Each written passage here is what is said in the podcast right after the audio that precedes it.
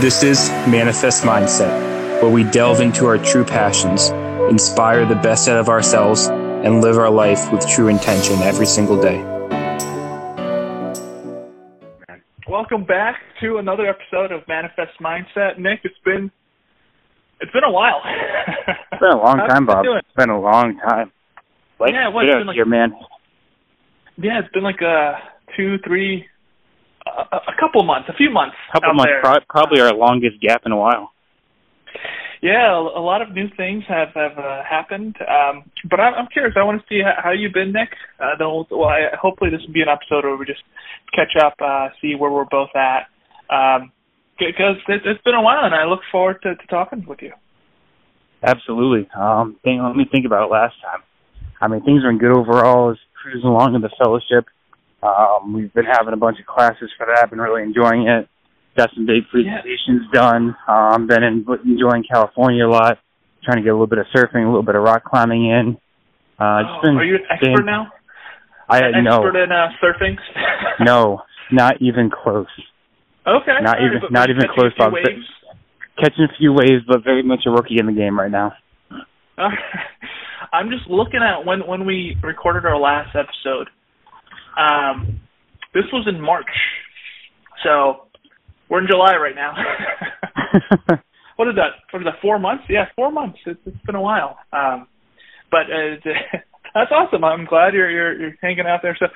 It, it sounds like you're teaching a lot of classes, or you're attending a lot of classes, or what, what's happening with the yeah, pr- primarily primarily attending a lot of classes. Um, had a presentation that I gave somewhat recently that went really well. That was fun to do. Um, but then yeah, just attending a lot of classes, learning a ton, having some fun with a lot of good people out here. We start our big class out of Australia coming up soon in about two weeks.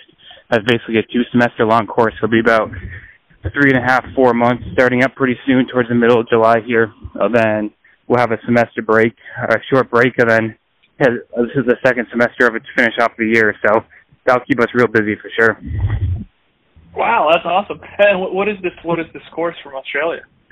Um, so it's run out of Southern Australia University, and it's their class, um, kind of their their physical therapy pain class that they do. So a lot of pain science stuff is run from the NOI group, um, and just taking a look at how we can better help our patients, some of the advanced science behind it, and really getting a advanced certificate in pain sciences. Oh, that's awesome, man. Well, uh, that's cool. Uh, ha, do you think you're going to get an uh, an Australian accent by the end of this? I'll be working on that, mate. Yeah. no, that's awesome. That's awesome. Sounds like you've been uh, very busy hanging out there in California, enjoying the sun. Absolutely. Now, Bob, you've been spending some down, time down in Texas. Is that correct? Yeah, yeah. I know. I just came back.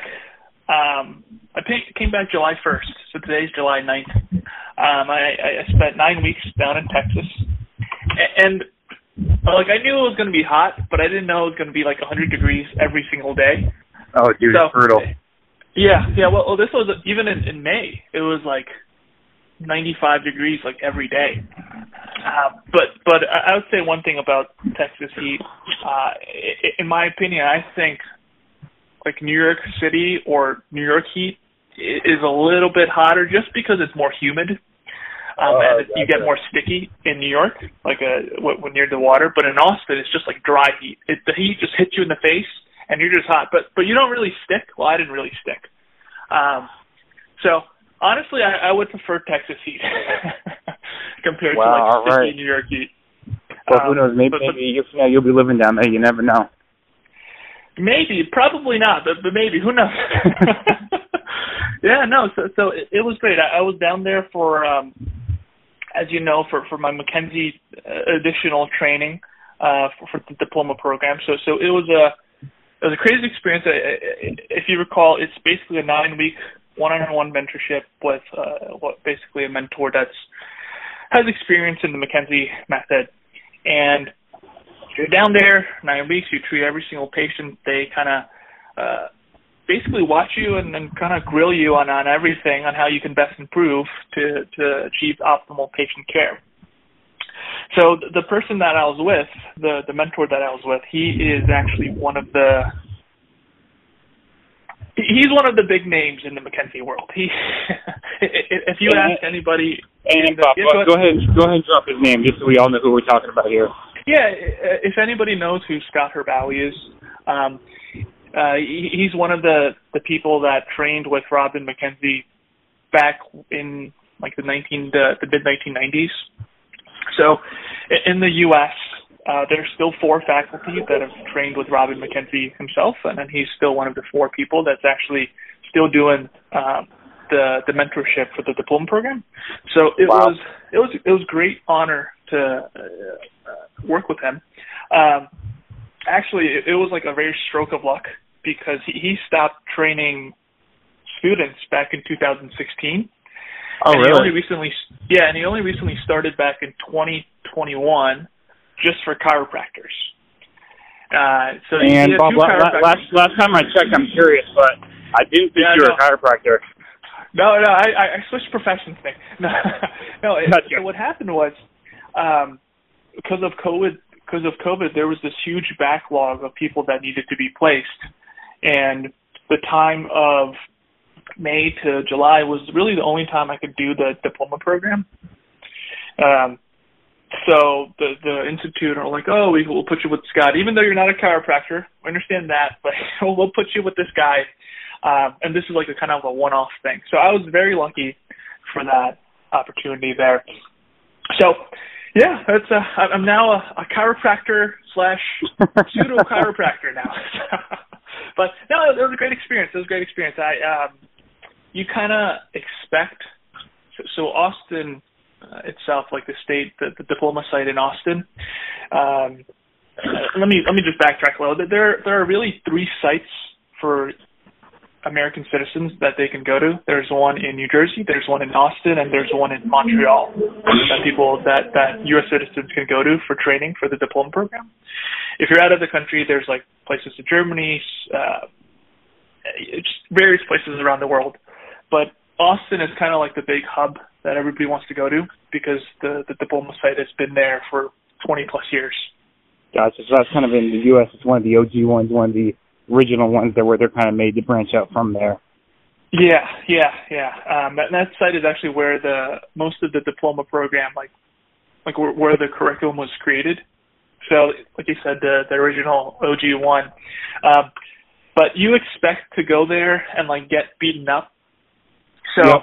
what, what I mean by that is like they, they basically. I I don't want to say like they strip you down and, and beat you with a stick. but but what you're saying is is they metaphorically do. Um, uh, I don't want to say that in, uh, in yeah, yeah. Basically, they, they they really challenge your clinical reasoning skill skills of oh, okay, why did you ask that question, or why did you do that, or why did you um, h- how could you have said that differently, or did the patient truly understand what you were saying, kind of thing. And, and lucky for me, I mean, I'm I'm very I'm I'm a novice, so I'm very early in the game here, so I didn't have that much ego attached to me in terms of sure. oh, I, I got to do that. I, I have a certain way of doing it. This is what how I do it, rather than oh, let me just learn from these people because uh, there are people that have 10, 20 years of experience that go through this program, and some of them don't make it. And one of the biggest reasons is because their egos collide with the mentor. Um, Gotcha. So I was lucky in that that aspect in terms I was able to to really, uh, I guess, get naked and and truly learn. So Oh, not that I, not that I recommend getting naked in front of patients, Bob, but um, yeah, you know, I think there's something to be said for being coachable, being in that mindset of that you're just there to learn. You got a lot to gain out of that experience, and like anything, right? Is that what's the role of the mentor at this time, and what's that nine weeks that you're choosing to sign up for? And it sounds like you got the most of this opportunity that you could, and you found the right person. Yeah, no, it, it was great. It was great. Um, what in, what was interesting was I, I got to travel a bit too. So the, the instructor Scott Herbowy, he, the, the mentor, he's actually uh, a senior faculty instructor at the McKenzie Institute as well. And during my nine weeks there, he was teaching th- three different courses in three states, so that that were not Texas. So what had happened was I, I, started from New York City. I flew to Austin for about two weeks. Then I flew flew back to New Jersey for a course that he was teaching, a weekend course, and then I flew back to Austin. Then after another two weeks, flew back to New Jersey for another weekend course. Flew back to Austin, then flew to Chicago for another weekend course. Flew back to Austin, and then finally came home. So, a lot of traveling, a lot just jam packed in those nine weeks. But it was it was an experience that, that was very, I think, worthwhile. Um, so now, I'm Bobby, very, very when I, when I hear this, right, and I hear you talk about how they were asking you certain questions, they were really challenging your reasoning. You know, for me, that in my experience, at least in fellowship, that really was the biggest difference between residency and fellowship. Because in residency, for me, you know, we'd have our knowledge base are tested, our clinical reasoning. You know, we'd talk about kind of why we did this, why we did the other thing and that was all really important, really good. And it's important to do that to be a great physical therapist, to have those clinical reasoning skills, and to choose why you do something, your evaluative process. But then the fellowship's all about almost that subtext, right? It's like, okay, sure, you you did that technique, but how can you ensure that that manipulation is just a little bit cleaner? How can you ensure that the question you're asking the patient is, it's you know, it's one thing for 70% of patients, to respond well to that. But what do you do with those more challenging patients where they're not processing it or other things are going on? And how do you ensure that the comprehension and buy-in is 100% there? And I'm just curious if you can speak a little bit more to that for what some of their mentoring techniques were for you or some of the feedback that they gave you at that time that made the difference for you. Yeah, I mean the so McKenzie this McKenzie system MDT as a whole is uh is really just basically an assessment process, right? The, the sound reasoning process that basically you, you understand the patient, you listen to their symptomatic and mechanical basically responses from repeated movement and sustained positioning. So uh, the whole part of that is, basically to, like a t- test retest system of okay, you, you kind of get baselines, uh, you, and then based on the patterns that you listen to and the history, uh, you start testing repeated movements and see if those baselines change. That's basically the idea. If they're if they're uh, a derangement, which is like a category of uh, in the McKenzie system. Um, so for the mentorship, a big part of that was just becoming very, very more, a lot more efficient in the process of getting to the answer. So what that means is, is basically, okay, you have the, the history taking portion and you can ask all these different questions, but how many of those questions actually add to the clinical picture? Now, sure, obviously right. you need to build therapeutic relationship. Obviously you need to build rapport, and some questions that you ask or, or uh, talk to the patient about, they don't really add to the clinical picture, but they build therapeutic alliance. But some other questions are like, um, that just don't add anything to the picture itself. I don't know. Does that make sense, um, Nick? That, that absolutely does. And I'm I'm curious, right? You know, for different people listening, not knowing who our audience is exactly, for people in healthcare or otherwise, some of this may draw a little bit of controversy. But I'm curious and kind of relying on your lack of ego and humility here. What were some of those questions that you used to routinely ask them? Maybe you got feedback on that those questions weren't as pertinent anymore, weren't adding to the clinical picture or diagnosis as much as you thought that they might have been. Uh, yeah. So there was one question that I asked um, this patient. He was like, "Oh, I have I have this pain here," or like like you do a movement or, or whatever, you do a stretch, and the patient was like, "Oh, I feel some discomfort." And my follow up question to that was, "Oh, you feel that discomfort? Is it is it muscular pain or is it sharp pain or is it dull pain?" and uh, yep. and and the mentor just looked at me and just laughed. oh shit, that's funny, man. And, and I was like, oh, oh god, what what just came out of my mouth? I was like, oh my god, because I realized that the moment it came out of my. You're like, like um, am I am I just asking this question to buy time, or is there actually clinical value to that? Yeah, yeah, and and that was the the, the big point. Like, uh, are are you doing something just to do it, or because there's actually true value in, in doing it. Yeah. Right. Oh, so Bob, I've, I've been you, there. I've been there so many times, man. yeah, yeah, yeah, and and the, the a question that, that should have been followed up with that uh, in general should have been, oh, okay, it hurts, but where where does it hurt? Right? Is it down your leg? Is it is it more central? Is, Et cetera, et cetera. Um, so, so that was actually sure. You know, it's for, for the happened. same intention. Your your intention is, hey, can I get more information that's meaningful? It's just we got to come up with better questions to make that happen.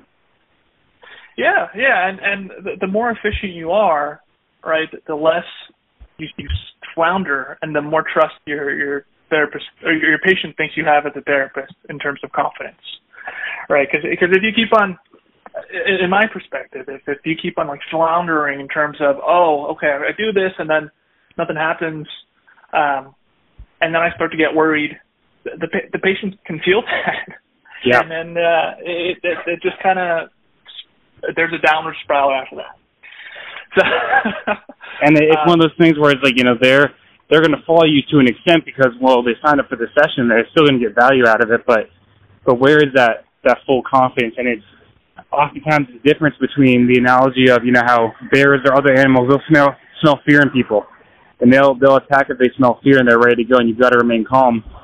Well it's almost Yeah. that same kind of thing. If they sense that oh wow this therapist is afraid you know some patients might attack right? But it's usually not the attacking. It's more just the skeptical the doubting and you've got to be able to instill that confidence.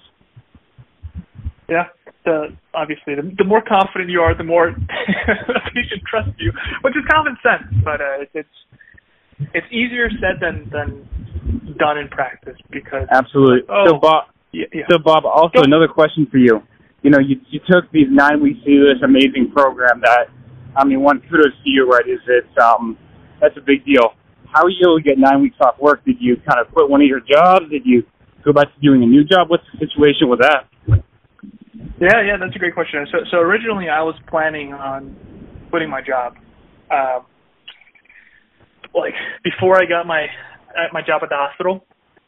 So I, I was only at, the, uh, at my job at the hospital for prob- probably three, I'd say five months.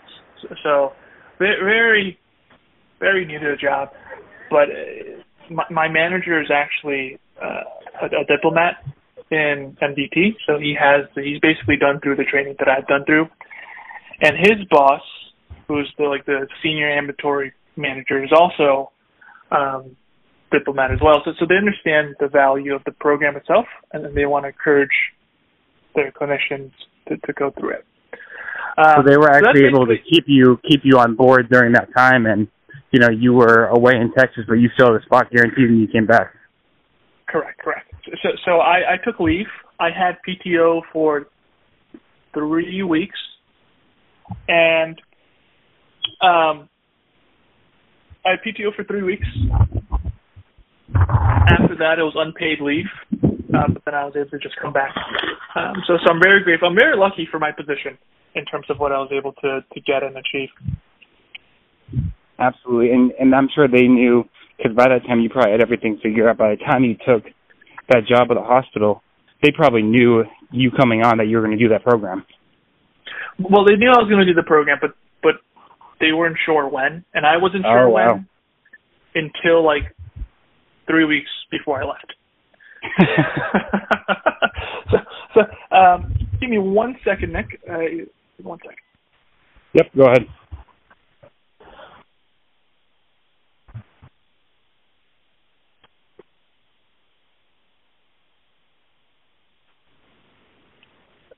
Sorry about that. Not a problem. Uh, so, um, yeah, actually, three weeks before I was going to go, um, like I, I, I was originally planning on um, going to the program maybe September or or uh, November, so so later this year. Um, but but the man, so my manager's manager wanted me to do it earlier. So I I was like, oh, there's this slot. Let me see if I can even get it because Yep. um, originally, they said that this position was was the two slot was already filled, um, and that's how I, I was able to to get um, like like my spot with with Scott, who's who's my mentor. Um, so that's that's what happened, and it all worked out. Very lucky, very very happy, very excited uh, about everything. So, yeah, I mean, No, that's that's absolutely fantastic when it works out, Bob. And there's something for being said for, you know, diversity is always great, but also being in a company in a culture of excellence where other people have been through similar programs and that they know the value of that and they can appreciate, understand the work it takes to go into that, and that they're going to support you. Um, that's some place you got to feel good about being around. Yeah, no, it's it's um, happy to be back uh, because uh, this this workplace. I mean, I've had three jobs as, as a physical therapy as a physical therapist already, and, and I can say that this place has been the most uh, supportive, but also everybody's wanting to learn more. It's an environment of growth, basically, uh, which I'm very happy and excited to, to be a part of. So, this may uh, be an unfair question, but in the crazy busy world of Bob Chang, what's the next step? Yes. So uh, after this program, there has uh, there's the exam itself. So the exam is in uh, I think November. Uh, it's it's basically it's a two day oral exam. So it's not written. It's you basically think of think of all the important people of an organization, and you put them all in a room. So five of the most important people in, the, in an organization, you put them all in a room, and you basically there's a hat in the middle of the table. You take out a hat, and it, it shows a patient case, and these five people that are at the top of this organization that know everything about the, the, the organization and system, they grill you with questions on your clinical reasoning on four different cases. That's basically the the exam. It's two days. It, it's all originally it was in person, but now it's over Zoom. Um, so that's the next step. That is the next step after that. If I were to pass that exam, or let's let's say when I pass that exam, Nick. There you go. Um, there you go. Uh, the, the, next is, is the fellowship that will come with uh, the, the there's there's a fellowship that comes after this, which is uh, another three weeks of mentoring. Um, that is part of the McKenzie Institute, but the fellowship is okay. How does the McKenzie Institute fit in with everything else? Kind of. Well, I'm, yeah, I'm curious about it. Sounds like you've got a pathway ahead, a supporting environment to be in with that, and that can make all the difference. Yeah, no, I, I am I'm fired up. This is uh I'm very excited to be my my ultimate goal. Uh, I, I basically love the the McKenzie system, and one day I, I really hope that I can be faculty. I, um, one of the things that I've learned being with the mentor that I was with was uh, the importance of a of a frequent flyers airline mileage program. so, uh, Scott, he's a he's a big because he travels so much. He's he travels internationally to teach. He travels um, domestically to teach. He, he basically lifetime has flown two and a half million miles on a wow. single airline, which is a lot. And he was telling me every time he flies, he gets upgraded. Uh, some he sometimes he decides to just fly first class. And he tells me all about his status. If I learned two things, it, it's um, it was about the McKenzie system and how to successfully navigate an airline. oh, Bob, it, it sounds like it sounds like one of those lessons were either easier than the other, but I'm glad both will come in handy for you. Yeah, yeah. I mean, I mean, I, I uh, traveling the three three courses that he was teaching, it was fantastic. I, I really enjoyed um, teaching, uh, being able to assist on the course course with him, as well as traveling um, it, it was really an exciting and fun experience for sure. So, Fantastic. Yeah, well, that's, you know, you, you never know. Maybe I'll look forward to uh, learning from you someday as well. Take, taking one of your courses too. Yeah, I mean it's still a long way, Nick. still a long way. The, the the process of being faculty it, it takes at least five six years. Um, oh, I'm I'm sure of that. Yeah, so so it's, it's still still a long way, but I am still fired up, still pumped. Uh, but but that that's currently where I'm at. That's currently where I'm at in terms of uh, of this program. Um, so yeah, one one more thing that I found out the last week I was there, I, I also passed my OCS, which which is uh, the exam that I was studying for when I was talking to you um, last last podcast. I think we we, we I just took the exam. I think um, so. That's an update on that. But yeah, that's where I'm at right now, Nick. So a lot well, of good things. Congratulations, Bob. Riding the high, learning a lot, being constantly humbled.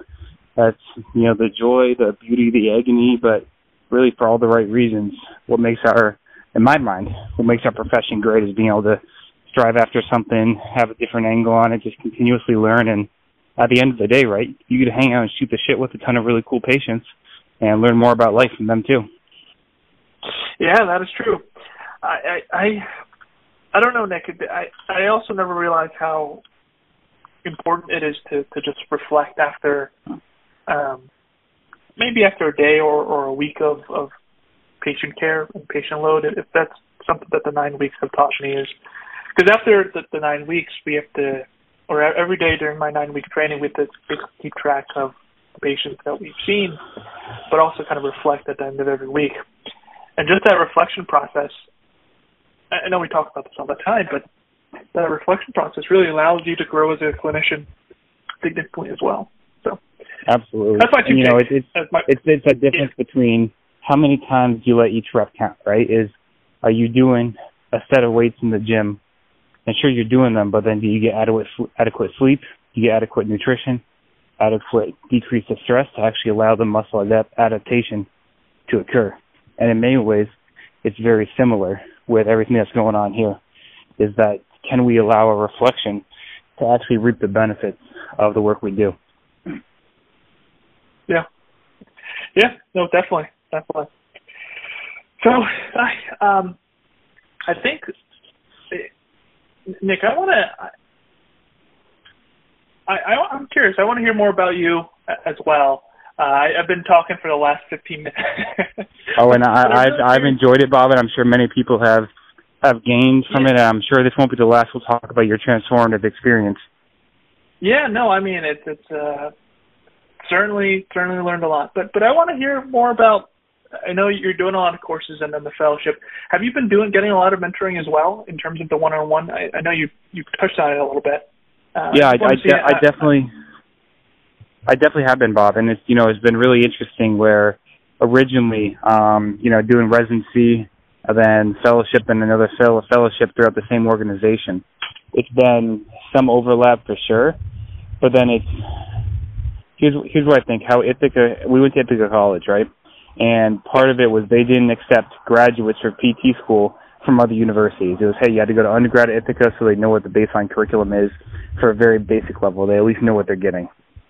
Well, it's not that you're exempt from places here from going to fellowship, but being in house, they kind of know what you're coming after, so they can help you build on each layer and each level.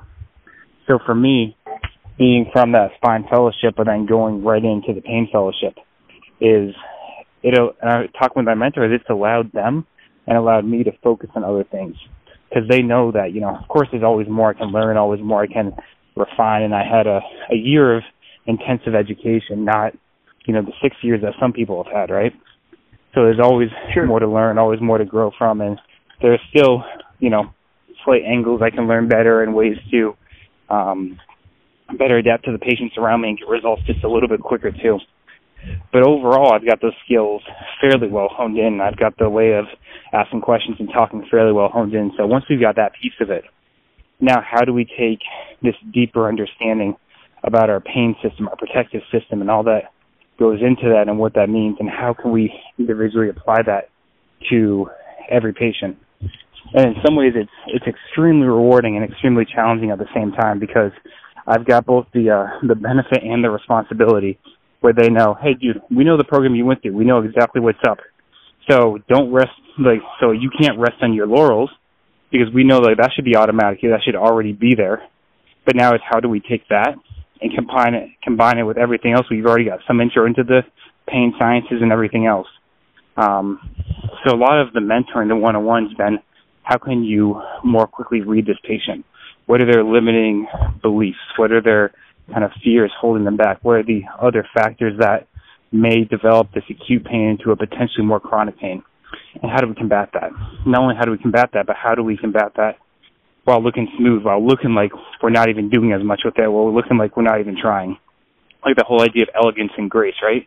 Is can you get something done while looking good doing it and looking like you're not even trying to work it that hard, but yet every one of your moves is very intentional. So for me, it's like a it's a subtle game within the game. It's how do we adapt to this person better? And so a lot of the mentoring is on these things that you know from an external perspective may seem very nitpicky, but I've seen how they can just we can just really benefit from that. Is you know how do I adapt to this one person to this one situation, and some of these patients I I might have struggled with or might have chalked it up before to well maybe their motivation isn't quite as good or maybe this that or the other thing that are legitimate things that can be easy to blame on external factors and that's fine.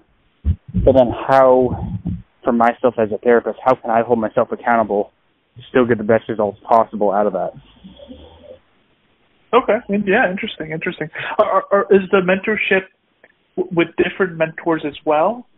Yes, uh, it is. From yep. the originally. Okay. Wow. Yeah. Yeah. That, yes. that's, that's diff- different mentors, one on one. Um, another really enjoyable part actually is I get to once every two weeks for the day, or at least the majority of the day, I get to work with a pain management physician. Uh, he's a really cool guy. He was worked in the VA for almost 20 years, um, and so really, uh, you think about the VA population, right? People that come with a unique amount of experiences and the type of potential chronic pain and PTSD that people can enter your care with. So he's come with that experience, and he's just recently been brought onto our system.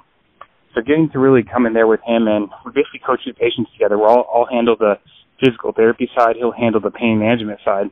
So one patient will come in. We'll both be with them for the half hour or however long appointment that it, it takes to help them out. And it's pretty cool kind of from him handling the side of, you know, pain management, medication, medical navigation, um, to different procedures, injections, blocks, doing like nerve blocks and everything. But then also, how do you take more ownership of your life? How do you redefine your relationship with pain and what's going on? Other than for myself handling the angle of physical therapy and movement and the understanding of movement and how we can do things and how our nervous system interacts with our immune system, our endocrine system, and what the different angles we can take. And it's it's been really great to learn from each other, honestly. Where you know I picked up a ton from him about what he does, so then there's been a lot of stuff in the gray area in between our realms and professions where I feel like we've learned from each other, and it's been It's been humbling. Picked up a few kind of tips and tricks along the way, and it just it makes it a lot of fun, right? You get two people who are good at what they do, both striving to be better, and obviously he has far more experience, much more experience than I do, and experience in different ways. It's made it really enjoyable. Yeah. Huh. That's interesting.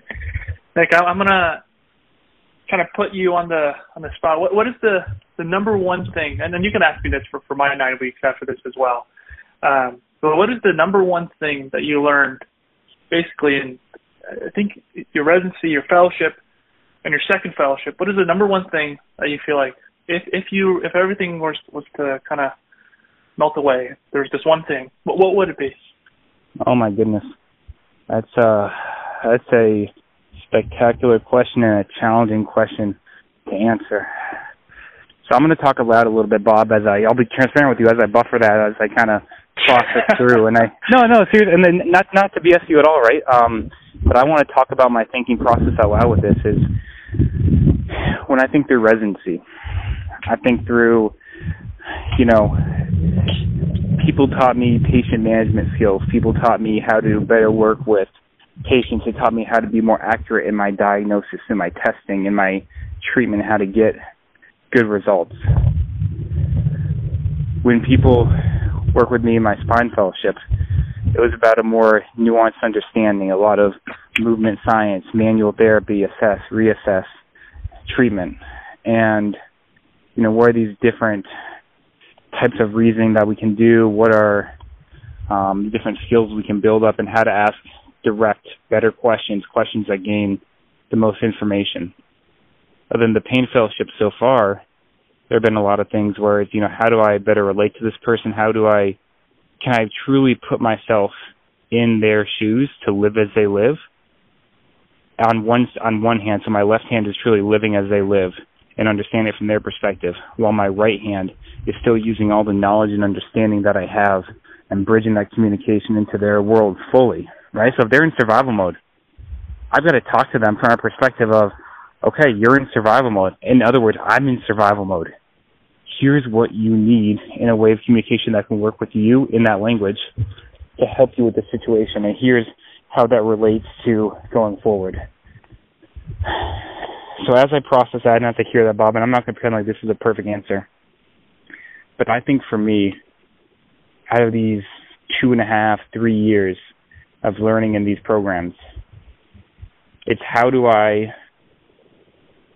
be direct, be detailed and specific with my questioning and my thought process while being able to see both the forest and the trees, from being able to see the patient's view, the, the patient's entire journey, right? If they take a, a road trip from New York to California, can I see out the entire map of where they're going? Can I take that bird's eye view from a thousand feet up, ten thousand feet up, and see the pathway of where they are now? Because it's easy to get caught in the weeds. But can I see the details, appreciate the details for what they are, and understand what details are important, but then take that bird's eye view at the same time to hold the bigger picture. So all that, are, those are way too many words, right? But that's that's my synthesis right now. To narrow that down even more, it's can I stand and walk with the person in front of me on their journey to provide them with the empathy, teach them the empowerment that they need, while also holding the wisdom from taking that 10,000 foot look from above and guiding them knowing exactly where they need to go. Huh. Interesting. I like that, Nick. Uh, that's a. Uh, huh. So, so just to, I guess, clarify. Please, I might need it. it. It sounds like you feel that you're better at doing this, or you recognize that this is. Um, Great question. I, I, I recognize that that this is the mo- one of the most important things to do in helping people along their journey. And I've gotten better at that, but I'm nowhere near as good as I want to be yet. There are times when I feel like when my reasoning is really challenged, I take one of two views. I either go, okay, this is the Nick who really needs to understand all the details of what's going on. And so I get too caught up in, you know, seeing it, each individual tree and looking at the details of that, losing that broader picture of where the exact forest is or looking at all these little things. But then the other side of it too is that sometimes the Nick comes out that's like, you know what, let's take a broader picture at where this person person is in their overall journey, their overall life. Things where you know I was treating a patient with the pain management doctor, and we had someone who came in um, with a lot of rib pain after a gunshot wound, and this is not an anticipated gunshot wound. I mean, those words don't make sense, but if you're in a war zone, it can be anticipated. This is something someone just literally pulled a gun up on him, um, and the conversation became listen, this bullet was an inch and a half from your heart. You shouldn't have lived through this, but here you are. You need to figure out what your life purpose is. And like saying this in a very compassionate way, but like, you know, you've got a reason for still being around. And really looking at the big picture for them to give them a sense of meaning again. And so sure. for me, it's I, re- I really feel like there is such an importance in in holding both and holding the big picture and to give the patient's perspective. Because when they're in survival mode, mode they rarely, some people do, but they rarely have that perspective they need. And so I have the responsibility in holding that perspective for them and helping them to see that while also being present with them because no, some people benefit from it, but a lot of people get put off by someone who's just saying, oh, you need to do this and this and that, and that's the next thing. Yeah, sure, but how about a little empathy and sympathy and tools to get through the the right now too, not just the six month game. Sure, sure. And so I think all that while being present with them in the moment really allows me to address their main concern in that moment with all the knowledge and a lot of the residencies and fellowships, you know, they they provide me the tools and the framework to get better at helping people with that and and finding their their solutions and help them come up with those solutions too. That's interesting. Yeah, I mean that's that's a, a good. Yeah, I I, I think it's a good good uh good synopsis. I, I, I like that question a lot, and I like the question um, because it it's one that I don't feel like I've fully answered, right? And that I've got to keep thinking about from my side and from my perspective to find those answers and be able to, you know, continue to ask that question for myself. And that's really what a lot of good questions do. They need to be asked over and over again. But I'm also sure. going to flip that question back to you. And whether you want to view it as this time throughout your last residency, um, or throughout this nine week period, or the combination of both, what has been yeah. the one thing that you would take away? Sure. So, so, so believe it or not, um, my last week uh, during my clinical, um, it was it was a Thursday. I was my flight on Friday. I was going to fly at like two o'clock on Friday. Um, on Thursday, we we normally finish the clinic around two thirty, uh, three o'clock, depending on the, when patients leave. So it's like a seven to, to two thirty, three o'clock day. And um, it's my last last full night there, and, and Scott is like, "Hey, do you want to go to the bar? I'll be drinking with my friend." So I'm like, "Oh, you know, it's two o'clock on a Thursday. Why not? Let's just go to the bars." So I go to the bars with Scott, um, sit down, I meet his friend. So, so there's just basically two two older guys, two, two old guys, and me, a young buck.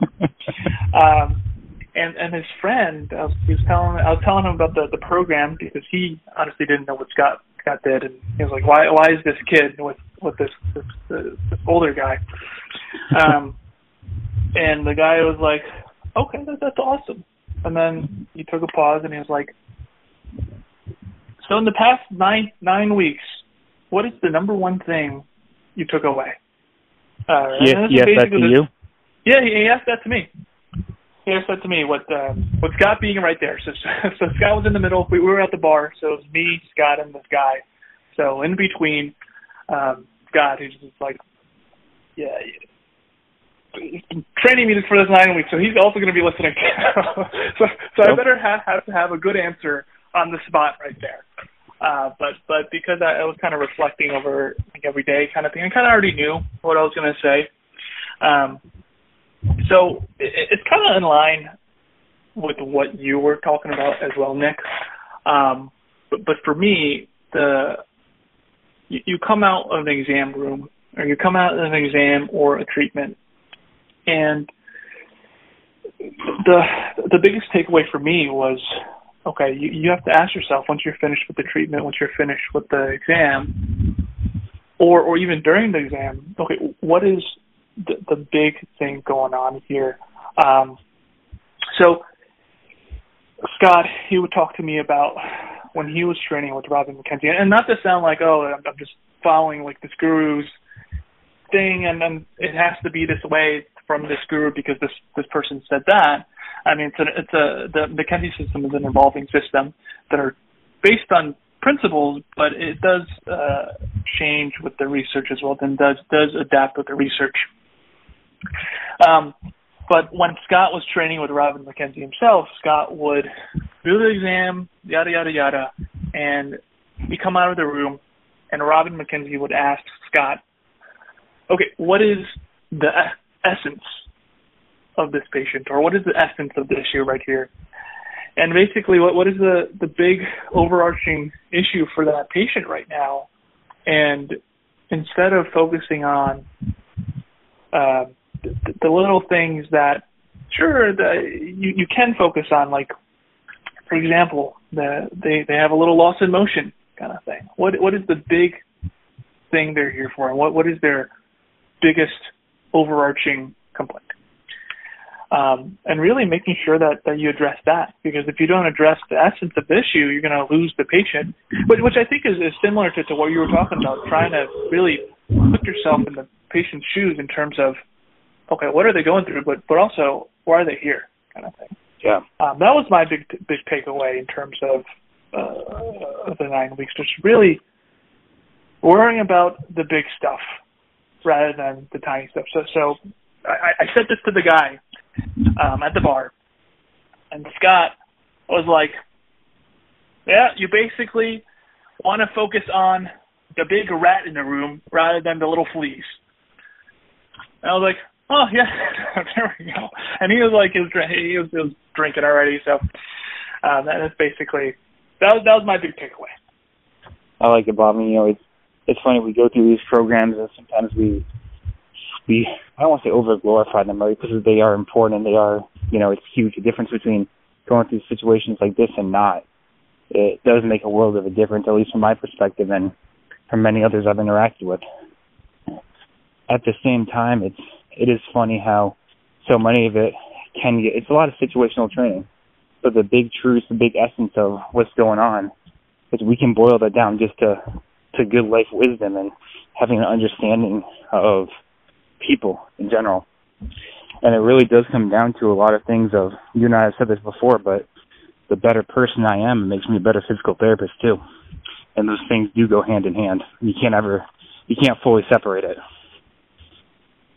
Yeah, I mean, this is probably you're like like you said, this is common sense. right.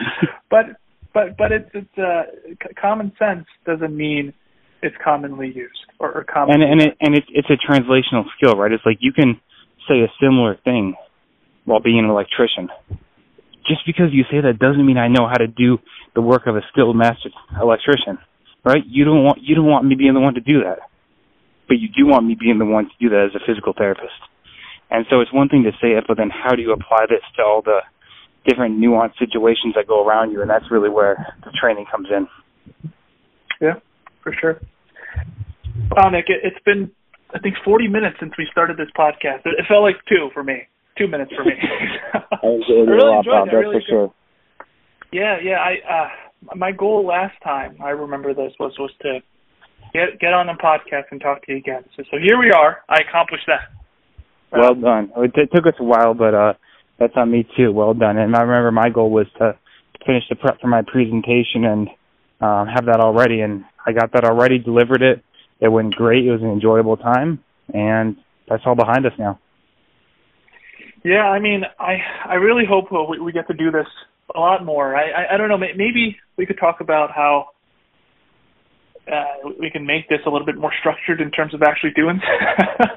I don't know some, something in terms of maybe like patient cases or because we have we we have a lot of vast book knowledge. Like like you you- you've gone through so much training, um, and and I've gone through a, a bit of training, but we- don't have that much quote unquote real world experience as somebody else that that has like 20 years of experience. But but we have a, bit of a book knowledge, and I think for the, what's interesting is that my book knowledge is is a bit different than your book knowledge. Um, Sure.